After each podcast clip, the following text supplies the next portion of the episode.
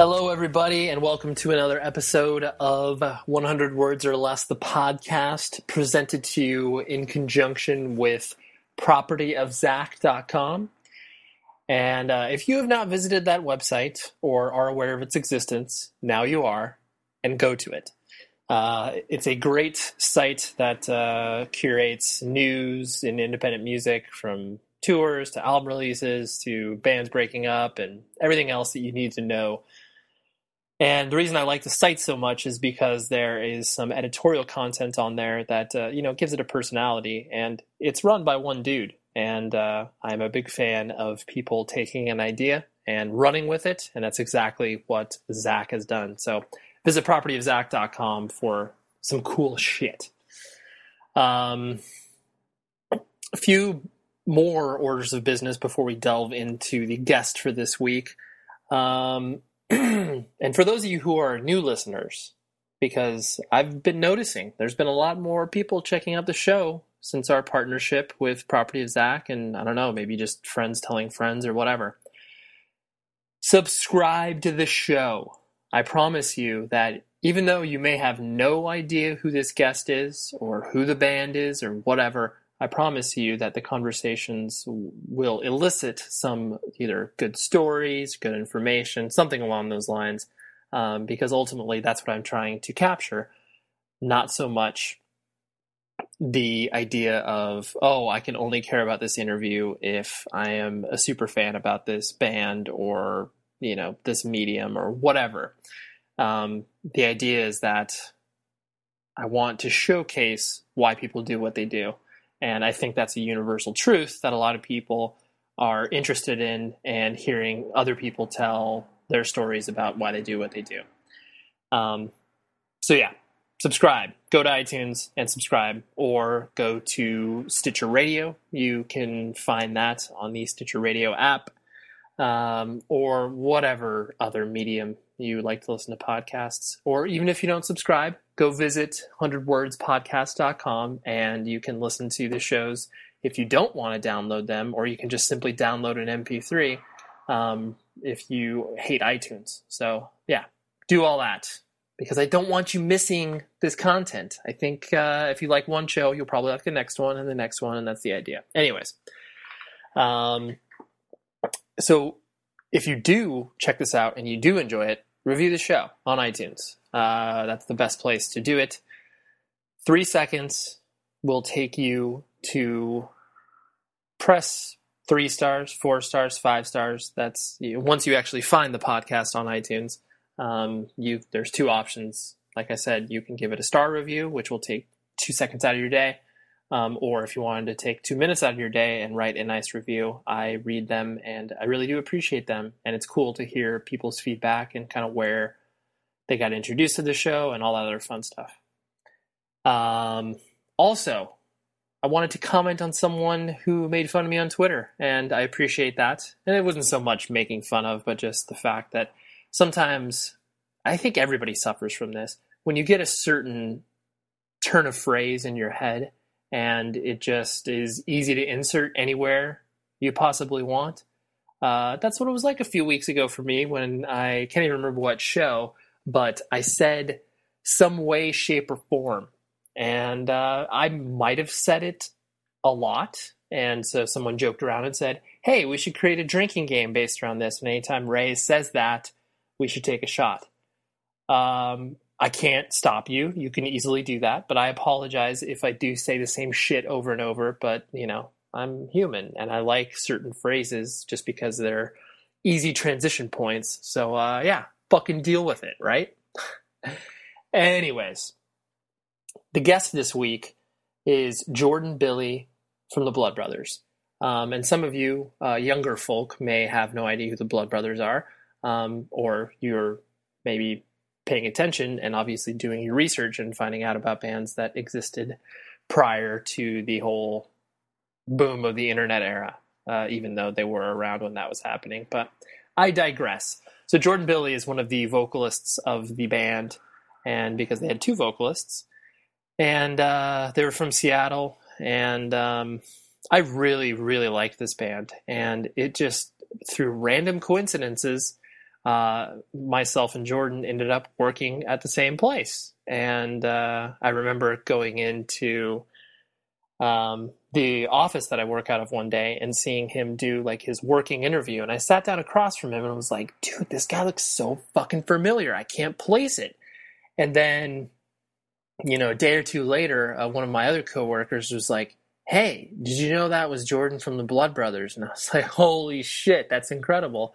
Because um, I had seen them so many times throughout the years because they had come through Southern California a lot. But um, they had a really amazing story and just kind of watching that band develop. Um, so I was really excited to sit down with Jordan, and I was also nervous as well because um, you know sometimes after a band breaks up and um, you know decides to move on with their lives, uh, they might not want to you know tr- dredge up old stuff or talk about the past, um, or they might be very selective. But Jordan was not the case. Jordan was extremely open and um, you know very candid about the way that the band operated and the, the, how they kind of navigated the crazy waters that they were a part of. So, um, anyways, I will stop blabbering because I'm just really excited about this interview. So, here is some conversation that I had with Jordan, and one little note: uh, we were having lunch together, um, and so you will hear some crinkles or some chew sounds, and you know, I apologize for that, but this was the best form for us to meet in. And um, yeah, so you'll hear some of that. So, you know, just act like you're sitting next to us and having lunch and hearing some potato chips being, you know, moved around or whatever. So, anyways, here's the interview with Jordan, and I hope you enjoy.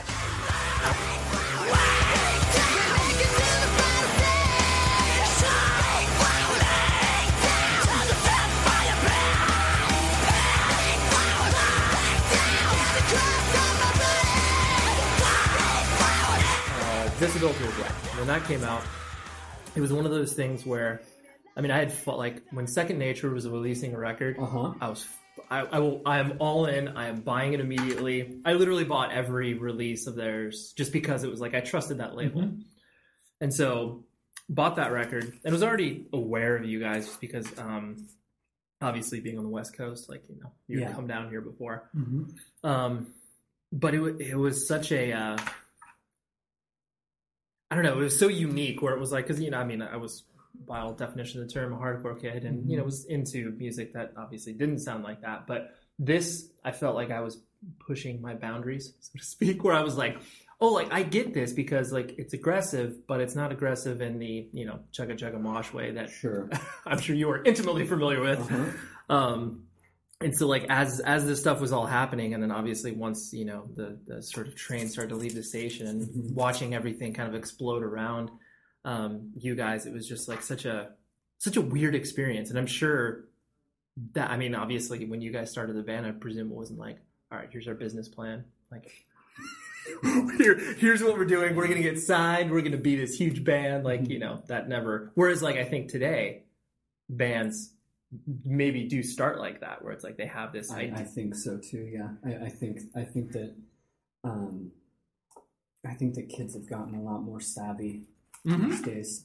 Um, Yeah, they know they know what to or they know what to do to make them quote unquote successful. Mhm. Like we need a booking agent. We and, need and the information is out there, right. you know. And, and I think that uh, when when we started our band, we were sophomores, juniors in high school, Right. and this was this was pre-internet or very Right. early days of internet, like Right. Like yeah, GeoCity websites, yeah, right? Yeah, yeah.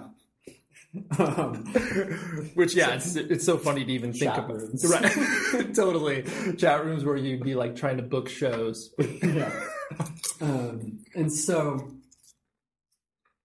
so, so yeah, we did we did that first record, and I, I I haven't listened to that first one in ages, but Yeah. to me it was more of a confluence of all of our individual uh, influences Yeah. than anything else. I th- and I think that that's kind of what you do when you start your first band. when Totally. you're- when you're in high school, junior high, or whatever it may be, you look toward what inspires you and you try to make something similar. At least that's what our approach was. So It, de- it definitely did sound like you guys obviously put a lot of stuff in the blender. Where you're just Uh-huh. like, yeah, like, and which is cool because obviously a lot of bands are like, you know, I mean, I, I remember the first bands that I played in where I was like, all right, I would love to sound like, you know, Snapcase meets Unbroken. Mhm, mhm. And then it's like, obviously, then you sound nothing like that because Yeah. you can't write Yeah. that music or whatever. Yeah. But you guys definitely seemed like you had obviously way more of a palette that you were choosing from, so to speak.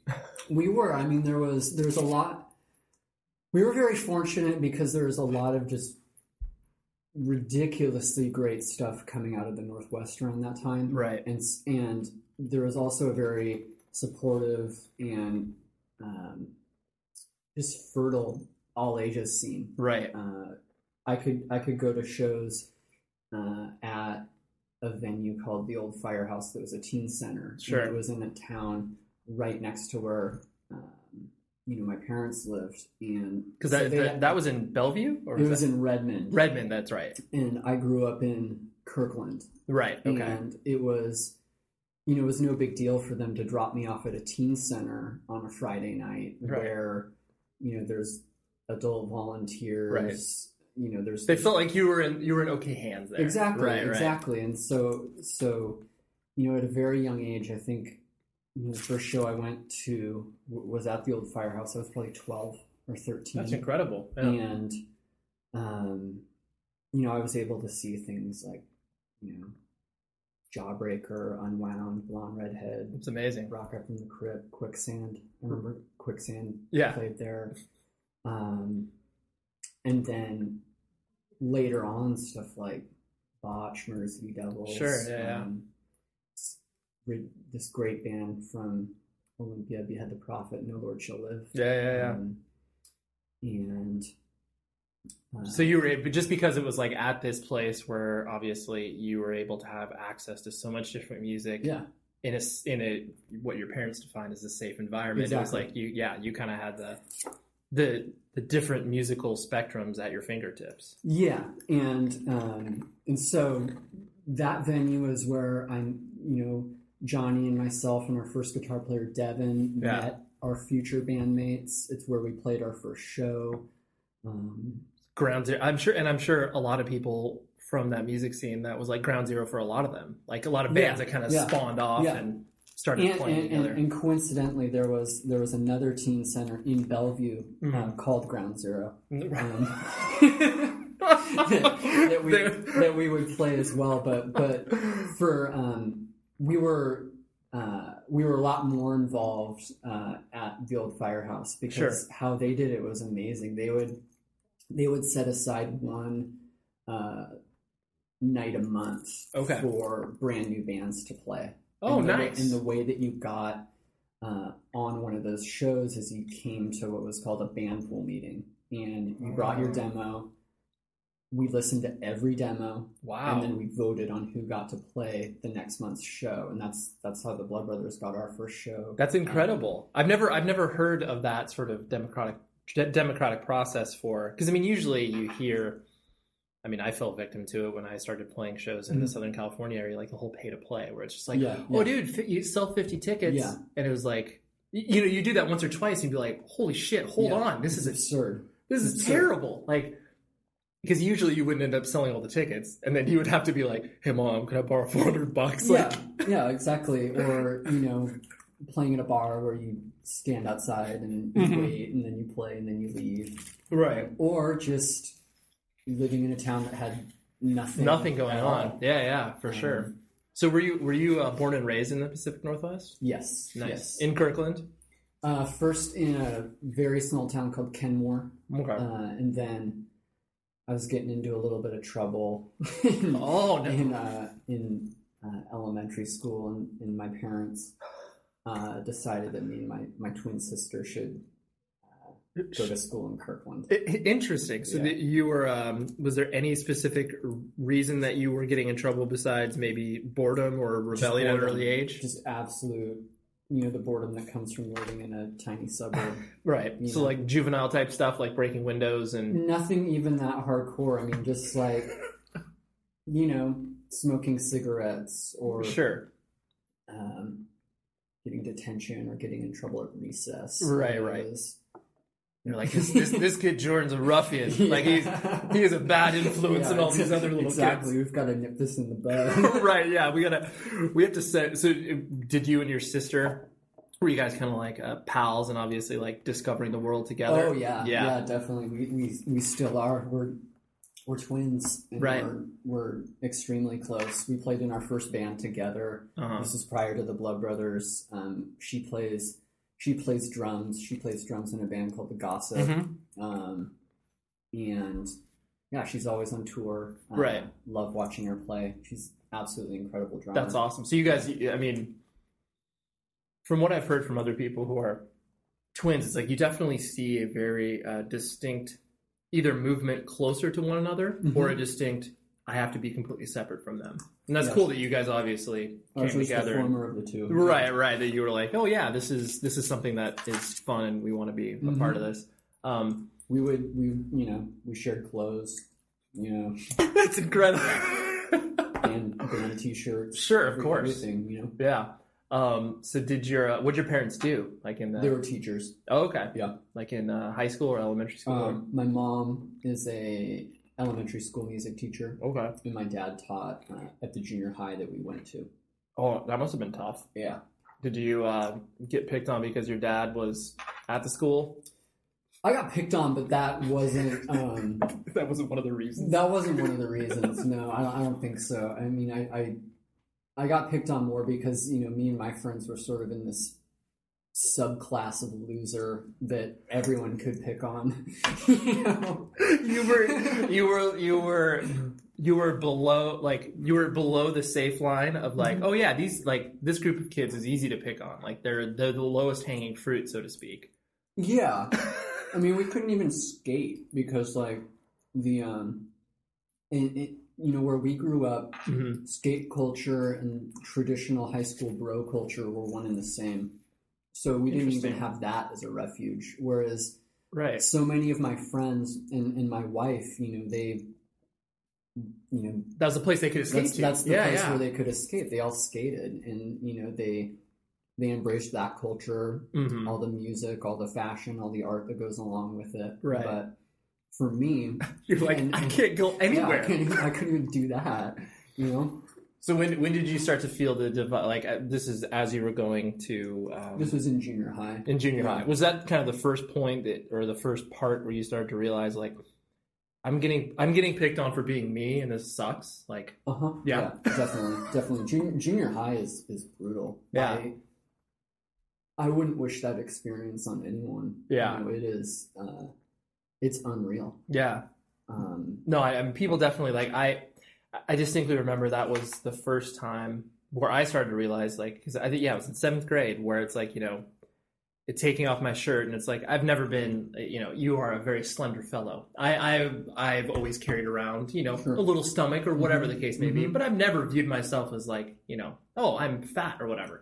sure. That just didn't enter my mind. Yeah. But thankfully, Max, an eighth grader, Mhm, was mhm. just like you know oh look at that fatty, and I was Yeah. just like I was like you were lucky to have someone remind you of yeah, that. I'm like, or- oh, or, oh, th- yeah, or point that out for the first time. totally. And it's, I, yeah, and it was like, it, it really, I mean, like, I because I remember his name, and I'm sure that there are people's names where you're just like, yeah, that person was Oh, yeah. absolutely terrible to Yeah. me. And it's like, yeah, junior high definitely, it, it, it is when the, uh, the outside world starts to come down on you, and you're like, oh, Mhm. wow, like, uh, maybe I'm, you know, me being comfortable with myself, like, you start to question that. Oh yeah, yeah. Um, and so, as you were uh, trying to find refuge, like is that is that kind of why your sister and you bonded so closely when you guys were kind of advancing through elementary and junior high? Where We yeah, I mean we were we've always been very close, but that Mhm. you know having, um, you know I, I think anytime that you're that you're that you feel like you're sort of like the rank outsider, um, you're going to become closer with the people that feel the same way. And for me, it was it was my sister, it was Johnny, Mhm. it was you know my friends Tyler and Ryan who also had a band.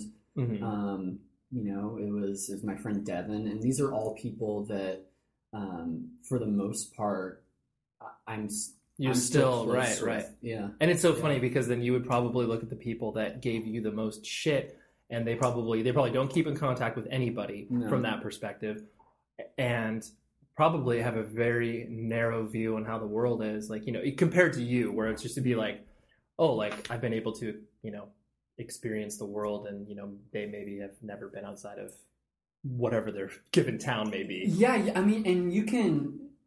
It was it was easy to sort of discern those people when when you were in high school, where you can tell like this this is going to be the high point for them. Yeah, You know, they- this they've ends put- right here. They've, they've put all their eggs in this basket. Yeah, yeah, and uh, I, you know, I would just kind of laugh to myself, right. you know, and You'd be like, "This is this is going to end for me, and I'm going to be able to do what I. Yeah, this define is- as fun." this like, is this is six years of of my life that I have to kind of put my head down and, and Get through. Get through. But then Yeah. I have everything after that. Right, right. and so, as you were, uh, when did independent music kind of become? I mean, I know you were mentioning obviously the venue. Did, Mhm. Was that kind of when it started to really uh, get introduced to you? Yes, Yeah. because I would.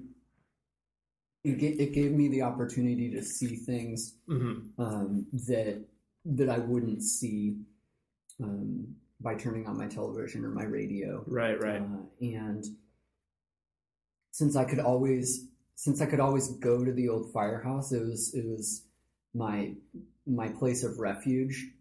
yeah. You know, me and my friends would just go every weekend. Right. You know, every any time there was a show, it Yeah, didn't it didn't matter who it was. playing, Mhm. uh, and it was dirt cheap. You know, it was five dollars or less. Right. And so I just sucked everything in. That's you know? incredible. Yeah. and um, after after going to shows there for a few years, you know, Mhm. like I said, we played our first show, Mhm. started to go, you know, started to you know follow the bands that we liked, Right. um, and then started to play with the bands that we liked, Sure. and started to branch out to other venues. Uh, there was there was great venue in Seattle and Pioneer Square called the Velvet Elvis Mhm. and they would also do all ages shows. But the great thing about that venue was that their all ages shows a lot of the times were Sunday matinees. Oh, okay. And Pioneer Square, the neighborhood where it was located, is pretty dicey. Mhm. Yeah. Um, but again, my parents had no problem dropping us off somewhere at two p.m. in the Yeah. afternoon. What trouble can possibly You go? know, Yeah. we would we would be dropped off for a show and be out of there by six Right. you know and and so I, I would see tons of bands come through the velvet elvis a, a lot of bands that maybe wouldn't make it out to uh, redmond because they maybe didn't The want suburbs or whatever. yeah they didn't want yeah. to route like a weird suburban city Of into course. a tour Sure. um, and, and that's where I saw, you know, just tons of more weirdo stuff. Yeah, yeah, yeah. Um, more national bands. sure. Sure. Um, and it was really it, it was really having the experience of of playing shows Mhm. with with my peers and then also people that I looked up to Right. that that initially you know blew my mind Right. Just And I mean, my- I'm sure- it just blew my world wide open Right, and I'm sure it was one of those things, like you said, it was your refuge. It was your refuge, and you started to feel like that sense of community, where it's Yeah. like, I mean, as cliched as it sounds, where it's like, you know, the all, all the weirdos show up at the same room, Mhm. and then you're just like, oh, okay, you may be a different weirdo, Mhm. like, but we're still in the same boat because Yeah. we're still experiencing, you know, this awesome band live or whatever. Mhm, mhm. So when did it, did you always have that desire to be like, I have to play in a band? Yeah. Like, yeah. Once you kind of saw it, It was it was once I heard um, like Nirvana. yeah. You know, it was that that was you know when I was about eleven or 12 Mhm. Uh, and then going to a new junior high.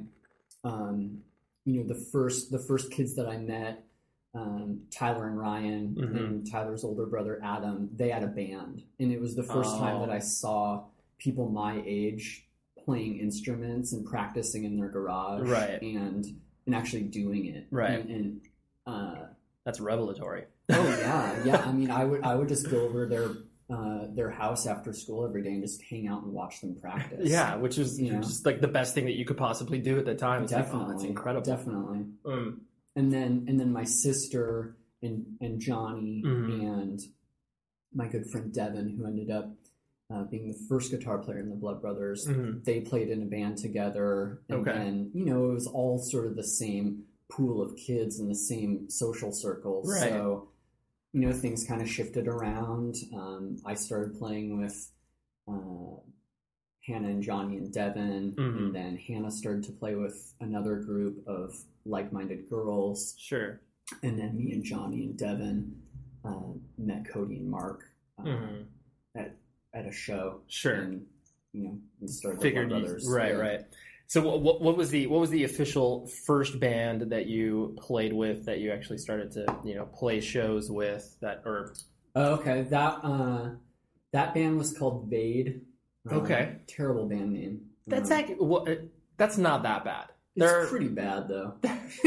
there are worse, but there yeah. are worse, but Right, it's, right. it's it's still pretty embarrassing. I, I, Would it- I would also contend that the Blood Brothers is a pretty bad band name. Um, but but again, both both things that you know we came up with when we were 15, 16 years right, of course. so You're like this is this is the much. right. You're like Yeah. this is the way that it's going to exist in perpetuity forever. Exactly. You can't really plan on that.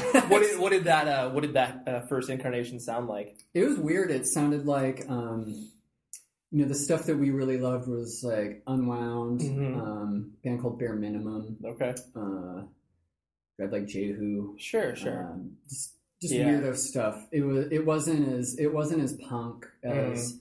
the Blood Brothers. It was more sort of that early, you know, early to mid '90s like emo-y stuff. Right, right, was- right. I mean, we were about 15. This Right, was, like, right, right. 95, 96. Sure, sure. And so, and you- were singing in that band? No, no, I was Okay. playing bass. Okay, Johnny was singing. okay, Hannah was playing drums, okay, and Devin was playing guitar, and then Mark, um, Blood Brothers drummer, was playing guitar. sure. Yeah. And so, once you started to kind of get into this world, and obviously like playing in bands and everything, um, it's kind of a two part question. Mhm. One, I presume your high school, like, did you did you take it seriously as far as like your studies were concerned, and were you okay? You, you got good grades, Oh, dude, yeah. nice. Like, uh, Because you usually you find kids like once they find music, they're just like, "Fuck that! I'll get C's. I'll just ride yeah, through I was, whatever." I was serious about it. That's cool. Because I, uh, I hated where I lived, and and I figured that I wanted to give myself every opportunity I could to Okay. do whatever I wanted. Right, right. That's it. yeah. That's a very uh, that's a very mature decision. Because yeah, because you, you like whether or not in, retrospect, you know. Yeah, yeah. But um, okay. So you took your you took your study seriously, Mm-hmm. and because of that, do you think your parents like you know did were they reacting negatively to? I mean, it sounds like they were supportive to a certain extent of you Mhm. doing bands and like Yeah. dropping off at shows and stuff. Yeah, And so as long as you were kind of like keeping up your studies, they exactly. Okay. Yeah, yeah. As as long as you know, I was getting my homework done and stuff. Right. And I mean, they they were they were very supportive. They they told us that we could do whatever we wanted. You know, music wise. were. That's They cool. buy us instruments if we agreed to take lessons. Oh, Um, okay. You know, my mom was a music teacher, Right. So it, you have that built-in understanding where she's like, okay, yeah. I, like this isn't some you know completely foreign territory for her. totally. Yeah, that's cool. Um, so then, as you uh, yeah, as you started to progress through high school, and then um, you know, obviously, like the the Blood Brothers started to uh, take over your life. Mhm. Um, did you go to college at all? I went for two years. Okay, Yeah, I went to the University of Washington, okay. What were you studying there? Just doing undergraduate stuff. That's I true, first two years, Yeah, I hadn't figured it out yet. Right, right, right. Yeah. And were you were you doing that to kind of like bide your time as the band was kind of going, or did you do that because you're like, no, I really wanted to get a degree? I really wanted to get a degree, Got it. and this was this was still at the you know at a time where we really, other than playing shows, putting out records, and touring, we didn't we didn't have any aspirations beyond the immediate. Right. You, know, what I'm beyond yeah no beyond that that i'm really glad you brought that up because that was that's definitely very um, symptomatic of that era where it's like you know it, it would be you'd be just putting one foot in front of the other Mhm. you'd be like all right we'll release a demo like Mhm. here let's do this next thing like okay cool let's book our first you know west coast tour Exactly. whatever and Exactly. so yeah you didn't And have you these book your first West Coast tour, and then you try to put together a U.S. tour, right And and we were doing all this stuff ourselves, and sure um, making phone calls, Right. emailing people, Right. Yeah. what role did, did you uh, play in the band in regards to like you know did you handle a lot of the business or Yeah. were you yeah you were the Johnny and I did. Yeah. As far as It's kind of funny how that always falls on singers. yeah, Like I don't know why. Like you could be the most like disorganized person, but just because you're you have a microphone and you're in the front of the stage, people Mhm. are like, "Oh, we'll talk to you 1st Uh-huh, or we'll settle with you for the." exactly. and there, there's other. I mean, there. You know, um, there's other people in the Right. band that are probably More more interesting to Right. talk to, or more, better more ideas, right. more things to express as far as you know how the music was created, you know, Right. things like that. You're like, but they they kept going to me for business stuff. Um, and so as you were, um, so a- after you were doing like those first two years at college, and then Mhm. then obviously you uh, you dropped out because that's when things started to kind of Exactly. really get real. Yeah. Um, what did and again, kind of you know, were your parents like as they were watching the journey, like you know, you were I'm sure keeping them up to date and being like, this is there's crazy stuff that's happening here Mhm. with us. Like, were they pretty excited for you? Were they pretty scared the fact that you were dropping out? My um you know, my mom Mhm. was, was was pretty concerned. She she did not like the idea of me dropping out of school to do my punk band. Sure. But which which is within reason. Sure. but um what what I told her at the time, uh, and and I I still think this is uh, entirely entirely valid. I still stand by it. Mhm. Is that school will always be there, totally. and the opportunity to you know make records with your best friends and Right. travel and Mhm. see the world and, and do something that you love that's that's not something that's always going to be there for you No, that could. It's very.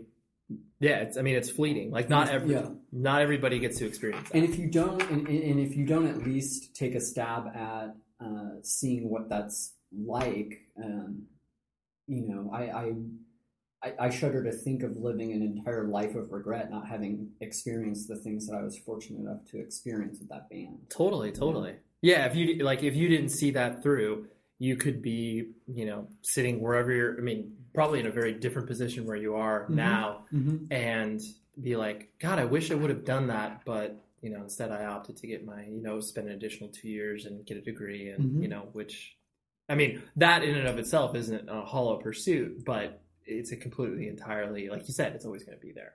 True.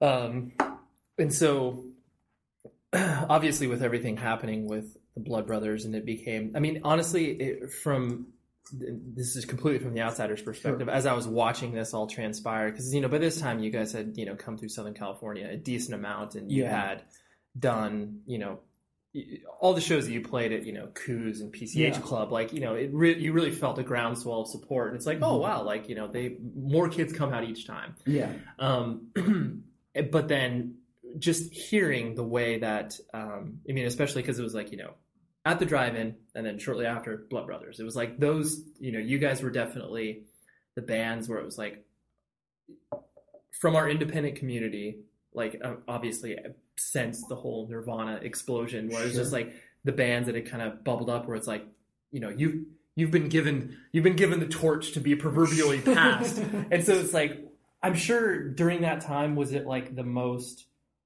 stressful yet? Like I mean, where was your mind at during those times where it was just like, holy shit, this is crazy, or like this is just like you kind of Yeah, took it in stride, like? it a combination of uh, of, of all those Of things, every emotion, you know? yeah. it was it was wild i mean we we were contacted by by ross to record our record Mhm. shortly after This Adultery Is Ripe mhm. we hadn't we had we had written a lot of march on March on electric Electric children Children, but right. we hadn't recorded it yet okay, and we'd already you know we'd already agreed to put that record out with 31G. right, We'd already agreed to have Matt Bayles record it. sure, And, and so we told uh, Ross, you know, we, we have plans for our next record already, but right. we can do the Let's next keep, right, let's keep in touch, right, the right. next one. And um and so we sort of we kept in touch with him. He had us come down, meet with him, hmm meet with labels and stuff. And, and He was you so he was kind of shepherding you guys exactly through. the- Okay, exactly. He was he was in a position from the records that he done that he'd done prior right, where he could pick a band and any number of labels would say yes I'm already interested. we're, we're already interested yeah, yeah, yeah. um, and and he happened to pick us. You're like, this is like, did when he initially reached out to you, like, you know, was it difficult for you guys to reconcile? Like, it's not difficult for you guys to reconcile, you know, the fact that he can, you know, kind of pick good music, so to speak. Like, you're like, okay, I understand that, but you're Mhm. like, I'm sure, like, you, we didn't even understand that. I mean, I we didn't. you're like, why us? we didn't under, we didn't understand, you know, what a producer did. right? Seriously, Totally. We were, so- like, we were like, well, we record our music. You know, the, the engineer records it. Where do Right. you- Where, where do you fit into the Right? equation? How? Yeah. How's this happening? you know and um you know we and and i i mean and how to put this delicately i, I guess we weren't we weren't into at all like the stuff that he'd recorded No, no, yeah. You Which is, I mean, because it, it's they're two separate worlds. yeah and, and and so it was it took a lot of kind of back and forth and, and I'm sure. and in talking to him getting an idea of what he was looking to do talking amongst ourselves and Sure. he was very clear that you know i i just like what you do and i want to help you capture it to the to the best Right, you know, of your ability. of your ability yeah Yeah. and um that's that's yeah what he did and i'm sure yeah because that, that to me that was always like i remember because like you know late 90s i mean you know managers existed within independent Mhm. culture but it was still a very new thing for like bands you know bands that i'm friends with or whatever like you know when my band was existing Mhm. like getting picked up by management like you know like being from orange county bands i remember the first band like that band Atreyu, Mhm. where it was like they got picked up by management and i was like they've signed on to the devil like Well, you something just, I mean, the the, Yeah. the lines were drawn so much uh, more clearly totally back then, where it's like, it just felt like an awkward step yeah, you had you had the underground, and then you had yeah um, the whole world of major labels, and you know, there one did not cross over into the Yeah. other without incurring a certain amount of wrath. Right. Um, Ocean. It, they were definitely oceans apart. Yeah, Like, and, and you know, I would I would think the same thing. I mean, to Mhm. me, like having having a manager, having all these things, they just seemed corny. They just seemed stupid. Right, like, right. I do this, you know, myself, or I do this with the help of, you know, my friends who, Right. who I trust. Um, instead of this you know, random dude coming out of nowhere and being like, "Oh, like okay. Exactly, exactly, and I mean, it, obviously, it's completely different now. You know, Yeah. it's like Mountain Dew puts out records. people, people, Totally. people don't, people really don't care at all. You know, but can Yeah. you imagine? Can you imagine telling your friends that Mountain Dew is going to put out your record? Yeah, you in, in you know 98? yeah, Yeah. ninety eight, two thousand. You know, Sure, it'd be like, uh, yeah. Are, are you are you like a you know a radio rock band or something? Yeah, like, yeah, yeah. you totally. That those those worlds don't don't mix. But I mean, it's cool that you. I always did admire and still do the fact that you guys were just like, you know what? Like, obviously, like you said, you talked internally, you felt comfortable, whether or not it was the you know in retrospect the best step you could have taken you're just like we have to try this like Mhm. we have to kind of you know really put ourselves out there Yeah. um, as long as we feel comfortable making these steps and i'm sure Yeah. there was many late nights so- yeah, and so it was. It, it was a combination of just feeling completely in over our heads, but then also trying to take everything with a certain grain of salt. sure And and that's exactly how I thought of it. I, I you know, I, I told myself I'm I'm 19 years old. Right. I'm in college and Mhm. I don't know what I want to do. right I'm working a job that, you know, it is just a job. Mhm. It's it's it's nothing that I'm passionate about. right i'm just Um, killing time here Ex- exactly. Mhm. And and so, you know, this person and, and, and this label has given us an opportunity to do something that we love to do and that we'd be doing anyways. Right. Um, we just kind of figured uh, we'd be foolish not to at least try. Right, right, right. Yeah, that's that, that's what I always thought. Like, especially just because it's like after you know, Burn Piano Island, like once once that did come out and obviously was received well, not only you know like from the mainstream critical world, but then like you know the a lot of your fans that obviously didn't have this myopic view of like, oh, I can't enjoy them now. Mhm. Um, whether or not like it, maybe it was like I can't enjoy them now because I hate them musically, Mhm. but like the whole you know, like you said, the whole dividing line where it's just Yeah. like, oh, they're a major, I can't like them Yeah, yeah. um, as you were kind of experiencing this and like looking back on it, um, what because I'm sure you were put into many situations where you were like, this is the weirdest fucking thing that I have done. Mm-hmm. Like whether it was like a press opportunity, like oh, yeah. what what one or two things like stuck out in your mind where it was like, oh my god, like this is weird. Like why do why are we doing this? Oh yeah, I mean there there there was, I mean there there were moments where you know the the five of us were sitting in a big conference room around like a huge conference table with with the label that we would eventually sign with, right? And just the way that they were the way that they were describing to each other what it was that we did and how we operated it operated was just absolutely bizarre. You know, to, to see a label head telling their I don't even know what yeah. like middle management whoever, or whatever yeah. whoever you know. These guys what they do is they will play a house and then they'll stay at that house that they play at, and, and this was like blowing their minds, and, and, and we're we just felt like we felt like like a weird like sideshow curiosity, you know, right. sitting there and we're like, yeah, right, that's, that's, what we do, right, you know, and, and they'd be like, well, we need to get you on a real tour, and and for for them to say that to someone who had who had helped book all of you know our tours, we were, you know, we were just sort of like, well, I don't I don't want to go on tour with the Deftones. Mm, right, right, right. Know, well, how like, is this going to benefit like whatever, us? Right. Whatever else you know they're they're talking about. right, know, like right. Things that they're just sort of pulling out, you know, and and how would I make this dream come true for you? Yeah, you know, and, and we're just like, man, I don't, I don't know, dude. I'm sure. I'm sure there were so many opportunities or so many times where the, you know the guys sitting at the end of the table were just like look at these fucking guys. Like they don't realize the opportunities they have when they're saying no. I mean, or I think that I think that they, you know, they trusted, you know, like like any like a lot of labels, and, mm-hmm. and I, you know, the labels that he was working with, they they trusted Ross as you know, kind of like a tastemaker. Yeah, a purveyor you know? of fine bands, I, right? Yeah, and I think when he brought us, mm-hmm. they were like, you know, well, if if you say so.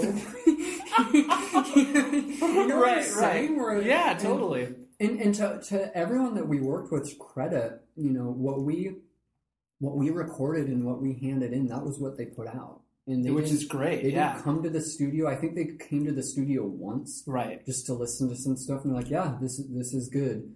right? Um, and, and then left. It was really um, yeah, because you obviously hear the horror Yeah, they, yeah, they yeah. weren't intrusive at all. There wasn't an A and R person. I mean, Ross, Ross was, was, pretty much acting as our A and R person, and he was very protective over what it was we wanted to do. That's great. Um, and you know, like I, yeah, like I said, exactly what we recorded was exactly what they put out. Right. And um, well, it's incredible that you got. I mean, that's that's an ideal opportunity to be in, and that's I'm sure where because you guys felt comfortable. It's like once you trusted Ross and you're mm-hmm, like, "Yo, mm-hmm. we can let you in on our world," then everything else that you would do would be awkward mm-hmm. because it's something like you said that you're sitting in boardrooms and have no idea what you know. They mm-hmm. don't know your world, but you'd be like, well, you know, we have this shield between us. Like, mm-hmm. you know, Ross is going to be able to like, you know, we trust him and we know that we're not going to be thrown under the bus. Exactly. You know, all yeah. these other horror stories. Yeah.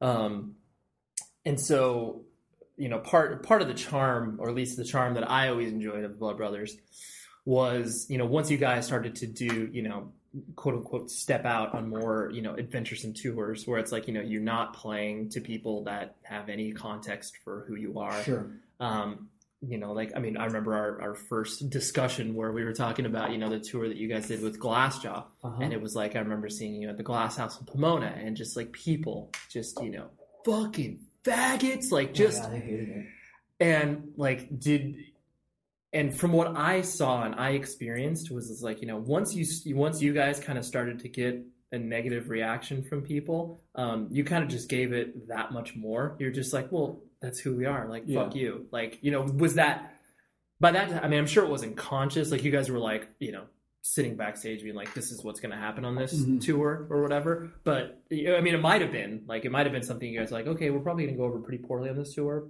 But the kids that do like us, or the, you know, we will appeal to this sure. section of the crowd. I mean, that was that was our first experience with anything like that. Mm-hmm. We we honestly didn't know what to expect. We, Right. we just knew that you know we were we were supporting this band who who again you know they had they had recorded with with Ross as well. There was Mhm. a connection there. and, Sure.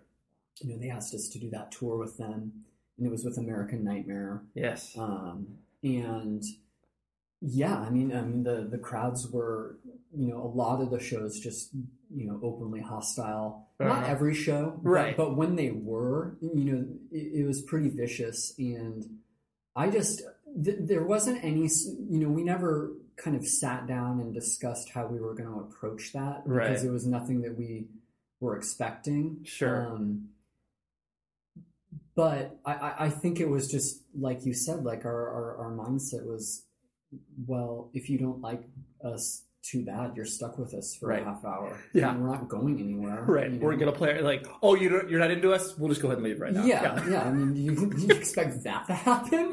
Like- totally, totally. um, and I, I think for me, there's there's there's no there's no point in trying to um, do anything more to sway someone's opinion than than just playing. I mean, we- Right. we we were what we were. That's what we did, and and we accepted the fact that it's not for everyone Yeah. and and we would go on these tours, the Glassjaw one being one of them, where Mhm. It clearly wasn't for everyone. yeah, you're like, because yeah, that I definitely. You guys were a very uh, black and white band. It was yeah, like, you. I, I and and I kind of, you know, I'm kind of proud of that. The fact that you either loved us or hated us. I Ah. think that there's a lot. There's a lot of stuff out there where you just kind of shrug your shoulders and you're like, mm, yeah, it's okay, or it's not. You know, and, and that's that's as much as you think about. Right. You know, you just you don't engage with it at all. It's just sort of like totally. it's okay. It kind of reminds me of this, but Right.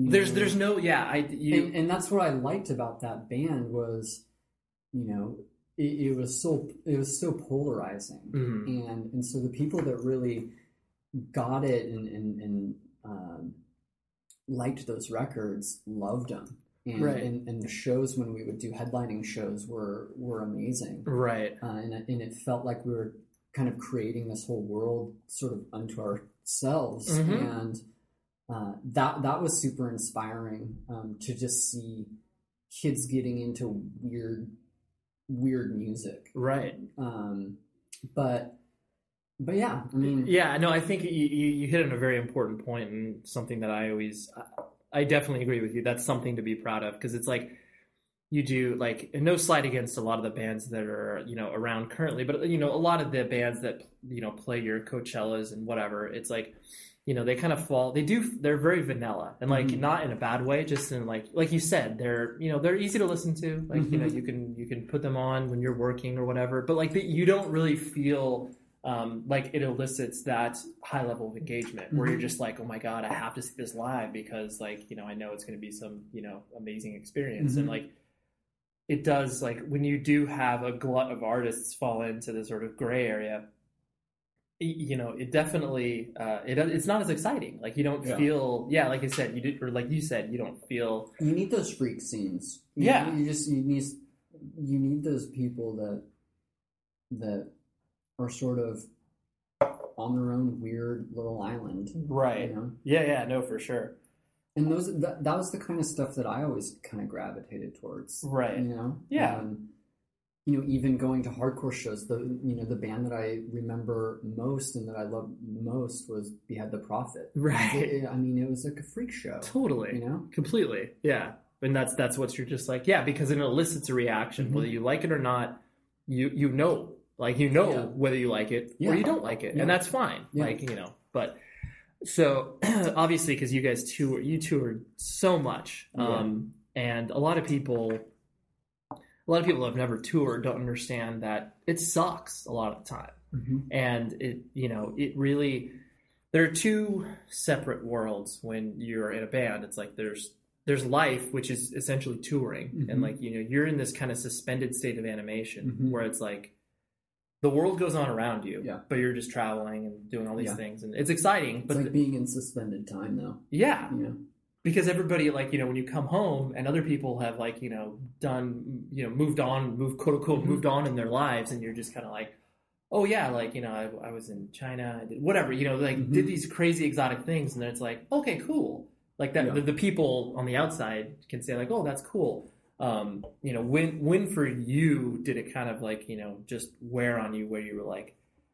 if there was a specific experience or whether it was like just the overall roughness of the schedule where it was like when did it wear off?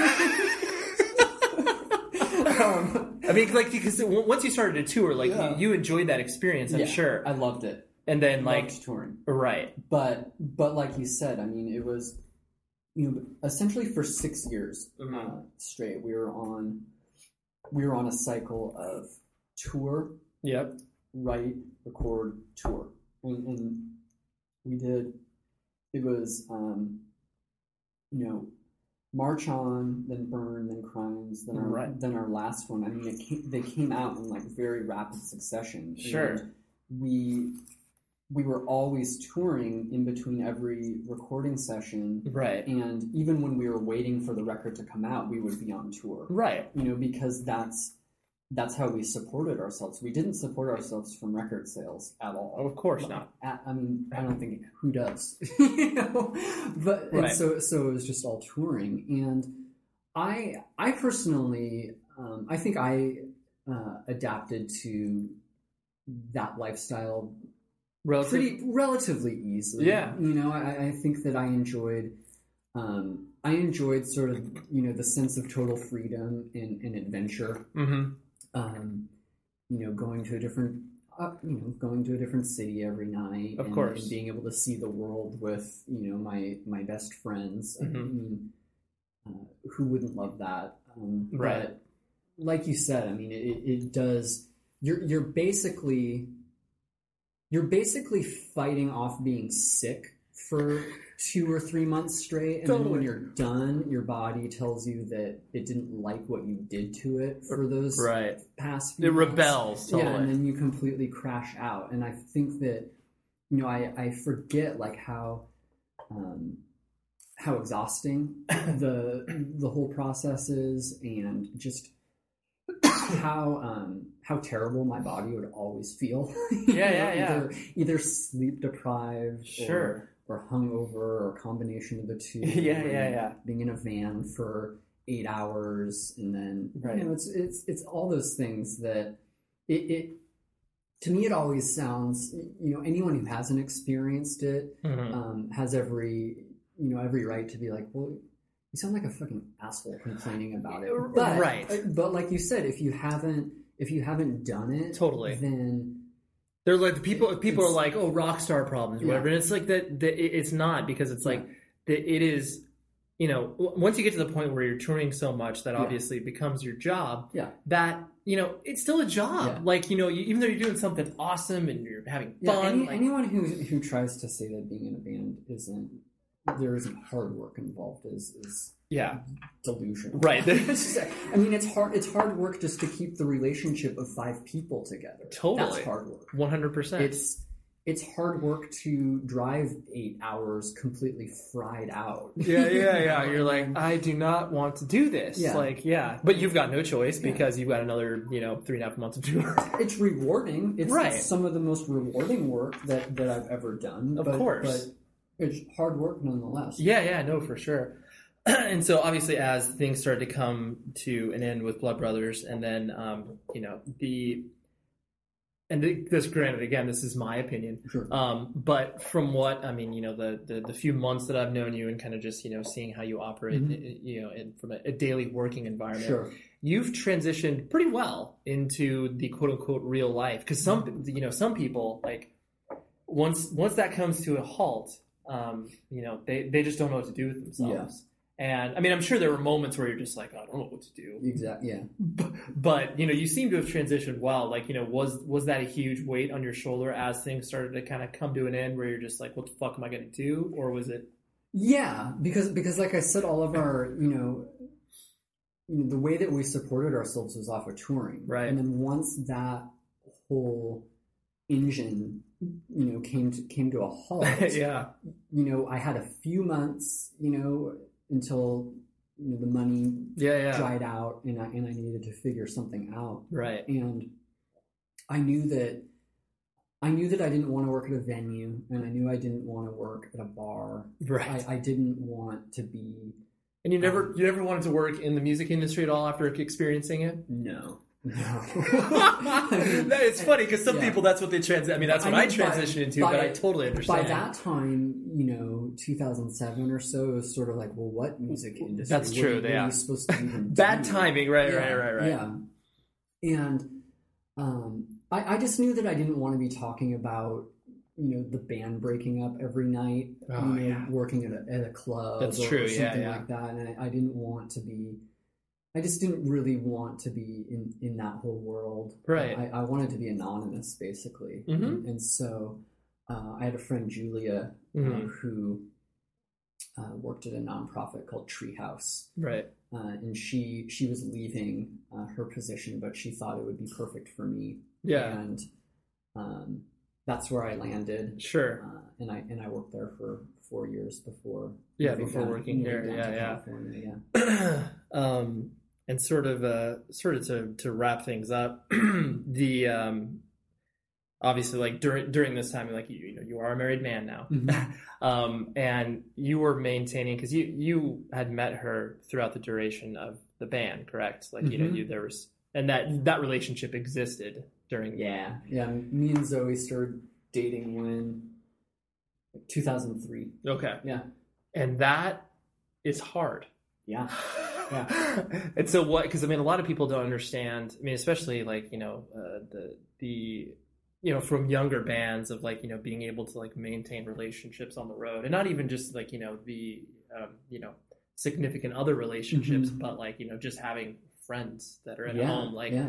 you know what what was the what was the most difficult thing for you during you know to like maintain this relationship for a person that you clearly cared about, and Mhm. obviously you know the, the story is a it's a good ending. You Yeah, you are yeah. you are married, so there's nothing negative with that. But um, I mean, I was very fortunate in that I met I met Zoe um, through playing shows together and, and going to shows, right, and um, she she was in a band that toured with the Blood Brothers a couple times, um, Mhm. and and then after uh, after she was done with her band, she was tour managing, right, and so she was traveling just as much as I was, yeah, and so um, we both knew exactly uh, What what, it was like, into, what, sure. you know, what we were doing, and but but it was uh, difficult. I remember at one point she was, you know, our, our tour schedules were just not lining up Yeah. at all, and I think we saw each other for a total of a week over like a six month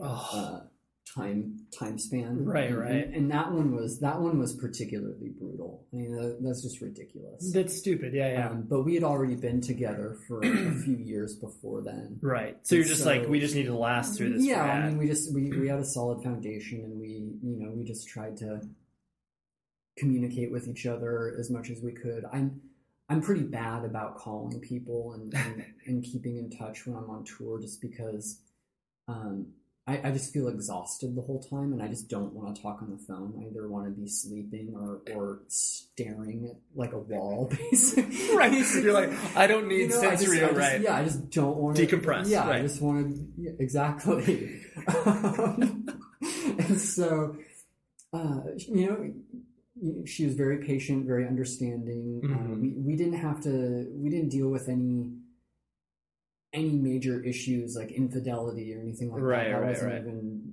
part of the equation. Yeah. Um, So it's just about main, like keep, Yeah, yeah, was just- keeping that on the path because you knew where you both wanted to end up. We did, yeah. Yeah. I mean, we knew we knew that we were committed to each other. We didn't we didn't know necessarily that we were going to end up being married, Right. But it's interesting, uh, you know, to sort of bring it back to how how the band was operating earlier on. Mhm. Early on, it was, you know, we were focused on just sort of the immediate. You know, Yeah. like okay, like we're going to finish this tour, and then we'll see each other. You know, when it's over, Right. and then okay like we know that um, we have this month where I can come up to Vancouver and see you for a few weekends or you come down but then we're back on the road and we, we just right. you know it was all very practical and and, and, and Right. like I said, it just sort of, Yeah. or I think it- you probably said it earlier, it's sort of one foot in front of the other until. It's, yeah, no, it's very. It, it's funny that you mentioned that because it's like I never really. Uh, I, I had the same experience as Yeah. you, where with like the, my wife, where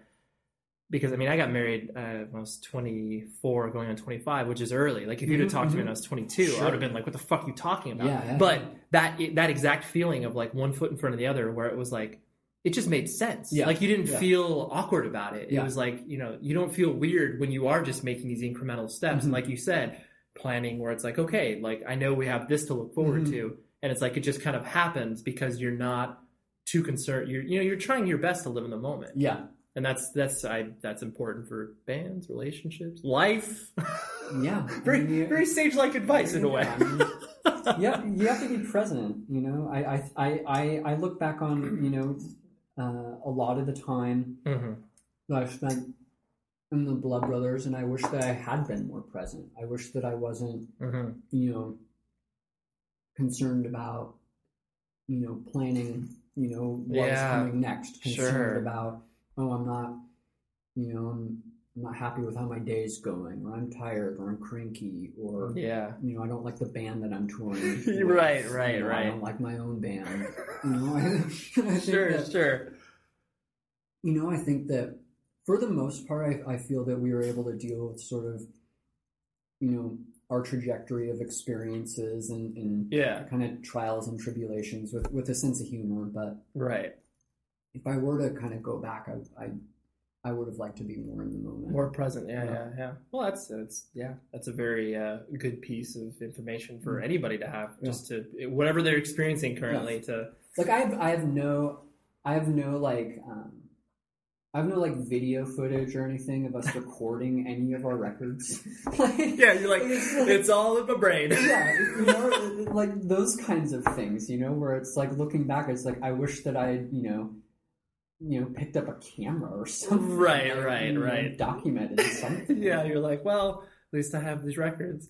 yeah, yeah, exactly. Well, I do appreciate you obviously wanting to do this and hang Yeah, out, no and problem. I hope you uh, enjoyed it in some way, shape, or form. My pleasure, for sure. And there you have it. I only said in some way, shape, or form once during that episode. Booyah! Anyways, thanks for joining us, and uh, tune in next Tuesday for another exciting interview.